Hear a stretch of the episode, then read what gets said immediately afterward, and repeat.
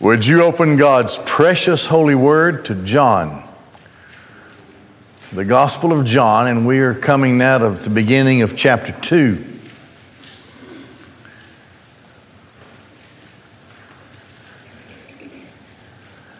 Chapter 1 was a powerful introduction to the person of the Son of God. Chapters 2 through 12 are John's account of the public ministry of Jesus. Chapters 13 through 17 are a private ministry, Christ to his disciples in the upper room. And then chapters 18 through 21, John's account of the death, burial, and resurrection of Jesus Christ. John said over in chapter 20, at the end of this book, that there were many things he didn't write. But he did write these things so that you might believe that Jesus is the Christ, the Son of God, and that believing you might have life in his name. Aside from the resurrection of Jesus, John gives us eight miracles which Jesus performed. Now, back in chapter 21, as he closes out his gospel, John said, If everything that Jesus did was written in detail, the world could not contain the books that would be written. What about that? The Holy Spirit of God inspires John to reflect upon eight miracles of Jesus, to lay down the proof that Jesus is the Christ, the Son of God, who can save us as we believe on His name. This is the first of those miracles. As a matter of fact, this is the first of any miracles which Jesus performed. We have been having testimony and words up to this point, but now the focus is on the works of Jesus and intermingled with the account of those works are the teaching of the Christ of God in various ways, giving us results of miracles or giving us uh, a detailed setting of where the miracles took place uh, and, uh, and so forth. We'll see that as we go along. So now we come to verse 1 in chapter 2 of John's Gospel. And on the third day, now let's put this in perspective. This is the third day after he had his exchange with Nathanael.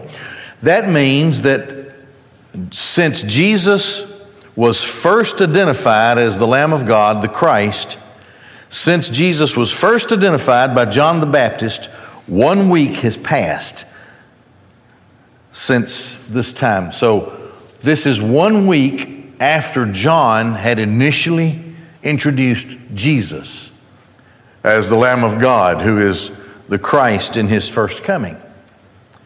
On the third day, a wedding took place. A wedding. Big deal, especially in this culture. You know what? It should be in every culture. Think about marriage for, for a moment. It's under terrible attack and abuse in these days, these last days.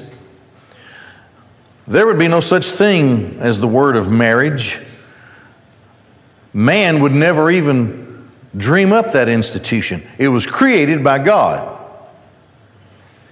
It's an institution that God created and ordained.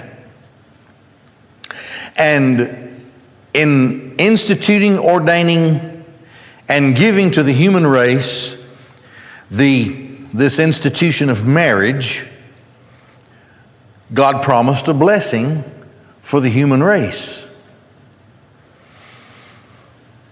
As we follow that doctrine of marriage, God ordained marriage. And as God introduced it, as He created it, He exemplified it as, and this is the definition of marriage from heaven it is one man and one woman for a lifetime. In, in giving this, in this institution to the human race, we are taught in the scriptures that it has in it, it has built in it a blessing for the culture that honors marriage. That is, God ordained, God instituted marriage as defined in the Bible. Man in these last days has twisted that definition, but you and I can only stand on the definition which God has given to us and exemplified in the creation of the first man and the first woman, and God's command to them to replenish the earth. Now, the blessing comes to a culture who honors the dignity and the special place of marriage. It is a very special thing. In the Bible, God's people, the Old Testament people, Israel, honored the institution of marriage. And every time there was a wedding, it was a big deal. It was something that everyone needed to come and be a part of. In the joy, the rejoicing, the party, the festival, the festive, the festive activities. As surely as that culture, those people who honor marriage are blessed. Those who dishonor marriage, as it's given to us in the scripture, defined by God Almighty, and emphasized later in the New Testament by Christ Himself. If a society dishonors marriage, that society will collapse into lawlessness, chaos, and all kinds of evil.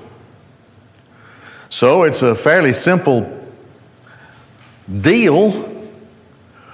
Those societies and those generations that honor the dignity of marriage, as defined and ordained by God in the Scriptures, are a healthy culture, they are a healthy society. They have the blessing of God. But a society that forsakes that does not have that blessing and collapses within itself into a, into a terrible pile of evil and defilement, defiled activity. Here, Christ honors the dignity of marriage as defined and ordained and instituted by God by attending this wedding. If it wasn't a special and blessed thing, Christ would not be there. So here we go.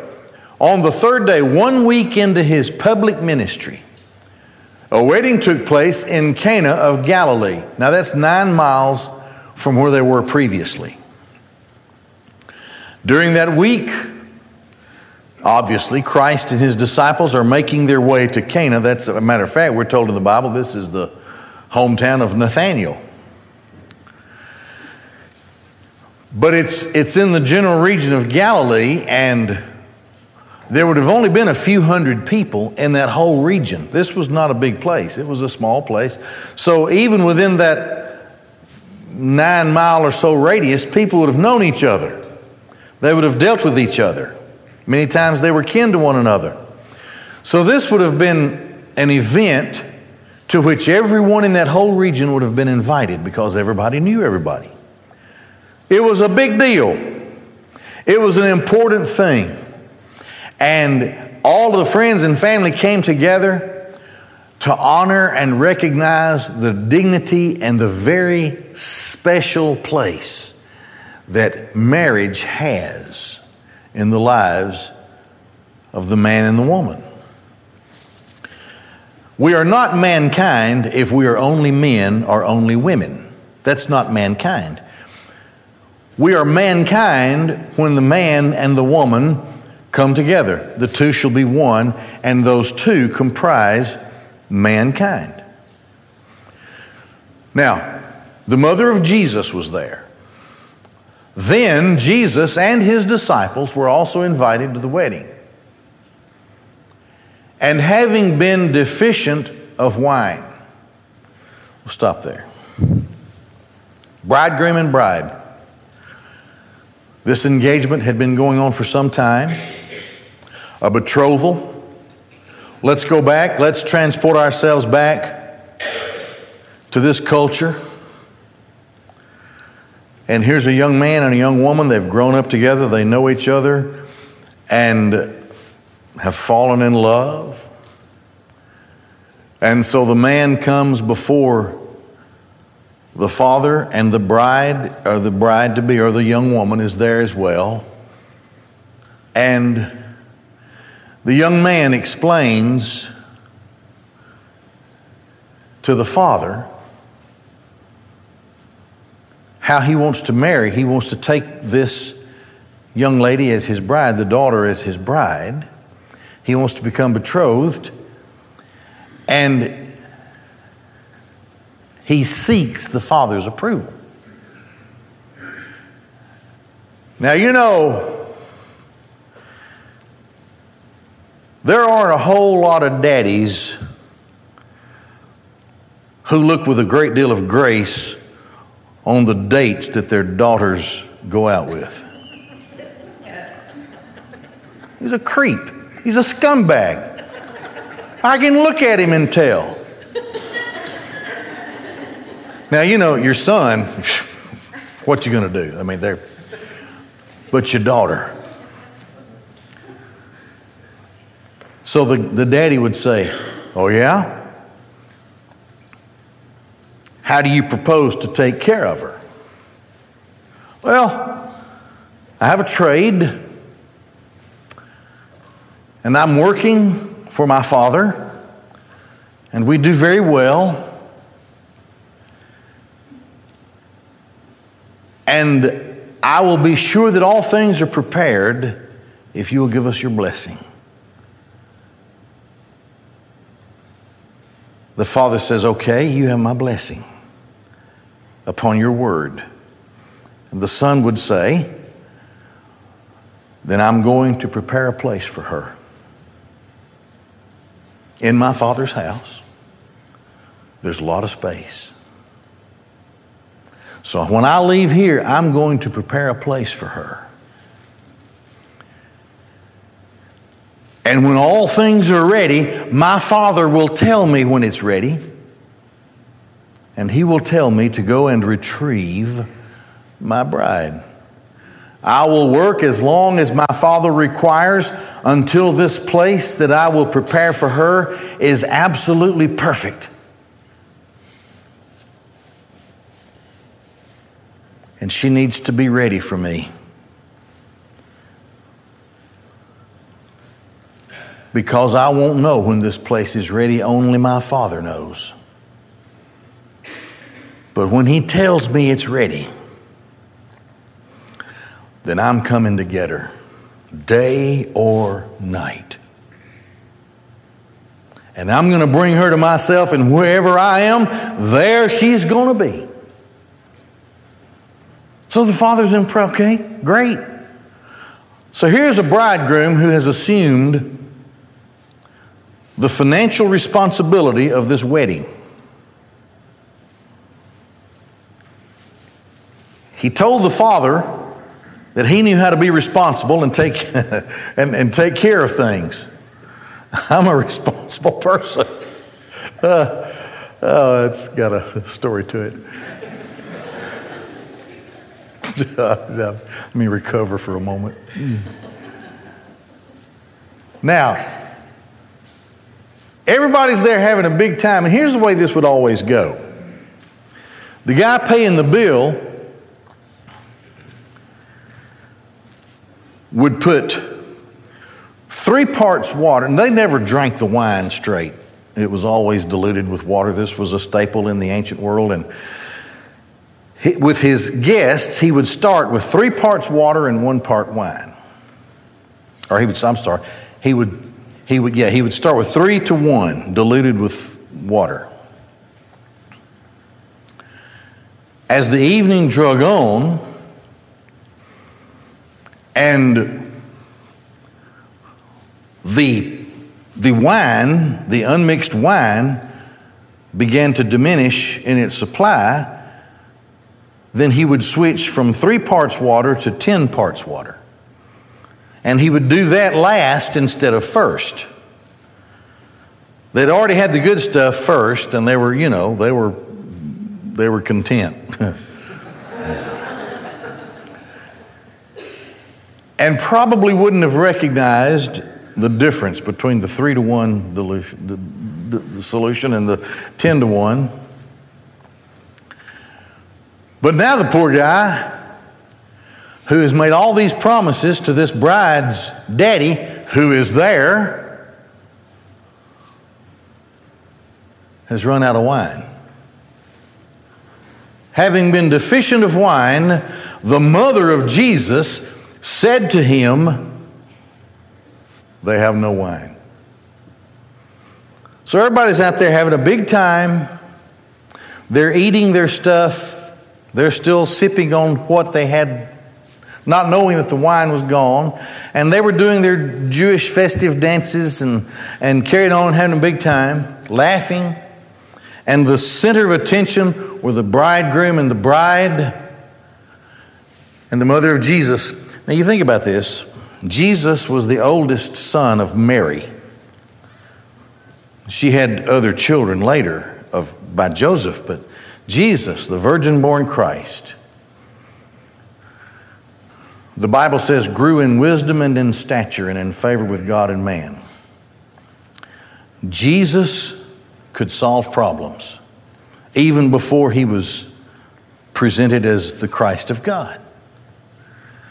Jesus always had a solution. This was Mary's take on this. She didn't go to anybody else but Jesus. I know he'll know what to do. She wasn't really thinking of a miracle. She just knew that somehow Jesus would work it out. He had always worked out the problem since Joseph had died in their household, and he could do this now. They have no wine. Jesus said to her, What is that to me and to you, woman? My hour is not yet come. Now that seems a little sassy, doesn't it? It's okay. Here's what Jesus is saying. Since a week ago, our role is no longer mother and son. Our role is Lord and servant. Jesus has now been identified publicly. The Holy Spirit has descended upon him that looked like a dove. The pronouncement from the Father in heaven has been made This is my beloved Son in whom I'm well pleased. And now, he's no longer just the son of his mother, but he's the son of the Father. He has come to accomplish something, and the hour has not yet come. Woman, what is it to me and what is it to you if the poor guy ran out of wine? This isn't my hour. You ever had a mother who didn't take no for an answer? So after that scolding, Mary said, Servants, come here. Just do whatever he says.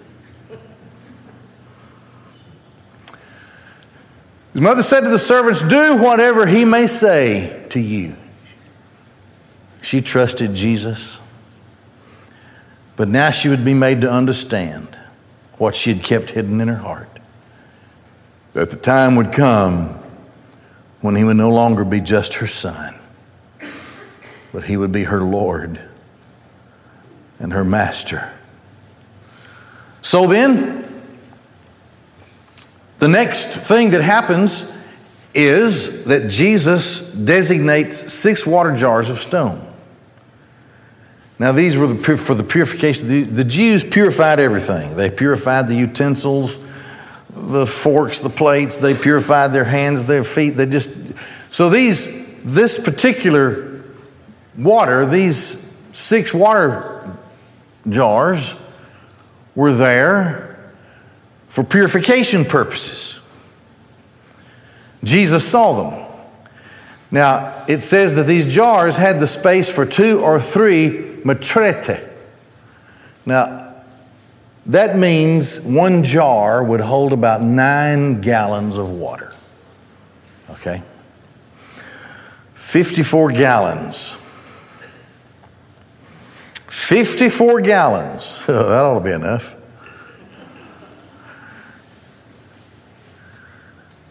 Jesus said to them, Fill the jars with water.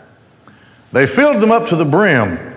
Now, the Holy Spirit reminds us that when they filled them up, there was no space for anything else to be poured in there. There was nothing but water. And he said to them, Now draw out and carry to the master of the feast. And they carried it. Then, when the master of the feast had tasted the water, having become wine, and he knew not where it came from. However, the servants, having drawn the water, knew. The master of the feast called to the bridegroom and said to him, Every man sets out the good wine first. Every man usually sets out the three to one mixture. But you've gone beyond that. And then when they've had a lot of the three to one, they bring out the ten to one. But you've kept the good wine until now. You put the four gospel accounts together. It is acknowledged that this is this is unlike any wine we've ever tasted. This is the best wine ever. Ever.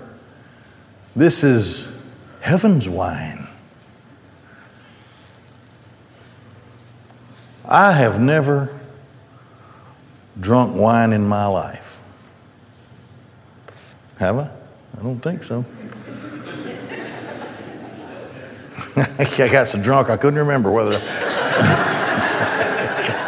what was that stuff? No. I suppose I've had stuff cooked in it. but anyway, here's the point. I got I got to give you a story. My daddy, oh, listen. My daddy was an old time Baptist preacher, and you listen to me. You, you didn't shoot pool. That was evil. Didn't play cards. That was evil. Every time we bought a, a board game, if it had dice in it, we had to throw it away and we had to write the numbers on paper and fold it up. Can't, can't hold dice, that's evil. Dancing, evil. You know what they say? John the Baptist was the first Baptist preacher to lose his head over dancing. But uh, we go on vacation to Florida. Daddy, I don't know how far he would go out of the way to find a restaurant that didn't serve alcohol when I was a kid.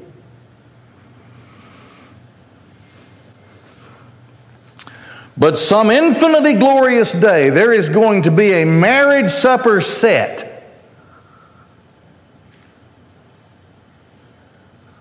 And when they put that goblet before me, I'm going to drink me a little wine. Heaven's wine. And so this is heaven's wine. And he brags on the bridegroom. Now go back up here to the second line. Well, the water having become wine. Gegenemenon. That's a version of the same word that's used in John chapter 1 and verse 3, speaking of Christ. All things through him became. So that's a God word. That's to make something out of nothing. It's a word only for God. There is no human thing here at all coming from the hand of Christ. This is God in the presence of these people who, with just a thought, totally creates wine and makes the water go away. Now, you think about this. This is how I see it. If you're going to have wine, you have to have some seeds. You have to plant the seeds. You have to grow the stuff, what grapes, whatever. And then you have to work all that. You got to have soil to put the seeds in. You got to have rain and sun. And then it has to grow. And then you have to squish it and mix it and do all the things you do. This is the best wine this guy has ever had in his mouth, and it happened just like that. Because this is the first miracle of Jesus, and it is the beginning of his revealing himself to his disciples. God in the flesh. Nothing like it ever this Jesus did in Cana of Galilee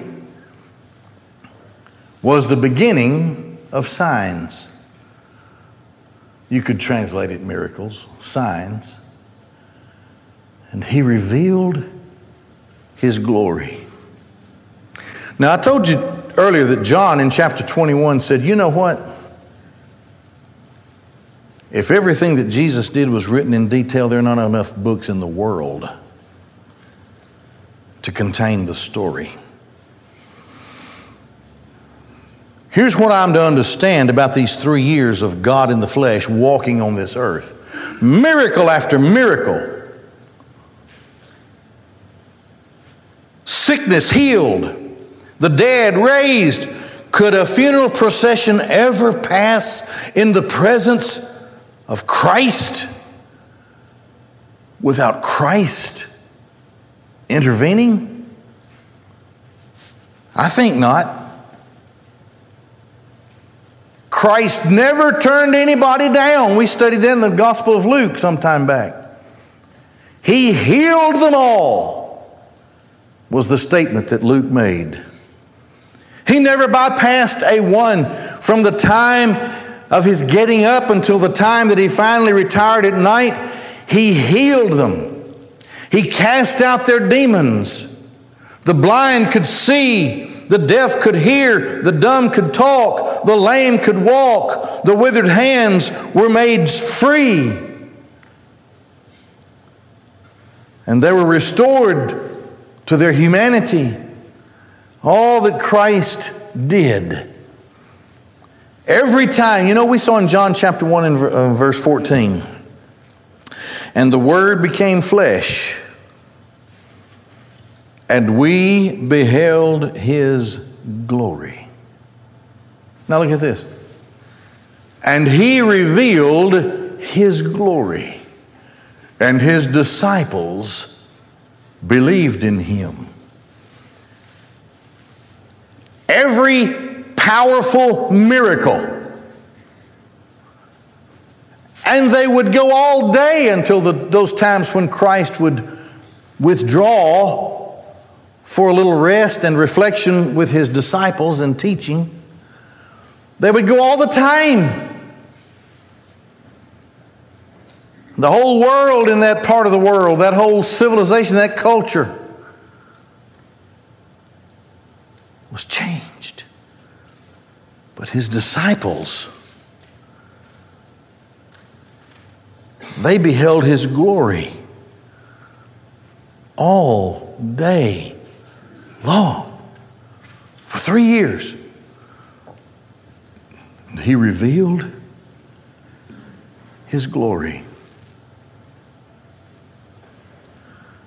Fill the water pots with water,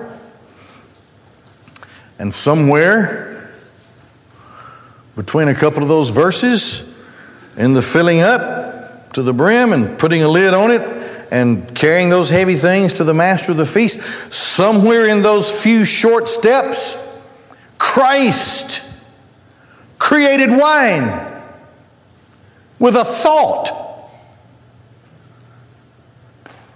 And the bridegroom was rescued from the predicament that he found himself in. And what? And his disciples believed in him. And after this, he went down to Capernaum, and he and his mother and his brothers, his disciples, and they, they didn't stay there many days. This is the first of his miracles. Only eight of them are recorded by John. John admits there is no human way possible to write down in detail what Christ did, just with a thought, just with a hand, on a particular occasion, just with spittle, just with a smile, just with a command. The demons would flee, the dead were raised, the sick were healed, and Christ revealed his glory. Christ revealed his glory. John said, These things have I written, that you may believe that Jesus is the Christ, the Son of God, and that you might, believing in him, in his name, have life.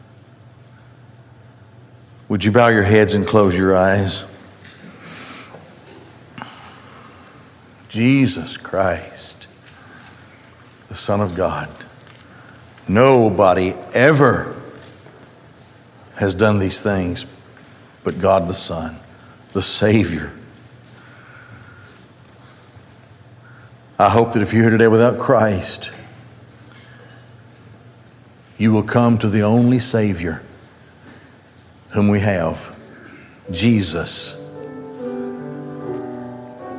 In just a moment, we'll sing, and in the act of standing, you are invited to come and just take me by the hand and say, Pastor, pray for me. I want to be saved. Maybe you're here and God leads you to come and be a part of this church. You're already saved, and this is where you want to plant your life with fellow believers. To study His Word, to fellowship with others, to serve Christ here, you come as well. If you don't want to do that just now, but you want to speak to the deacons and their wives, then as you exit, they're, they're in the rooms and they're there to speak with you, pray with you, and answer your questions. This invitation is all inclusive for you as God would call and speak to you today. Father God in heaven, oh Lord, bless this time together and use it for your glory. In Jesus' name, we pray. Amen. Would you stand all over? Let's sing this song of invitation. You come.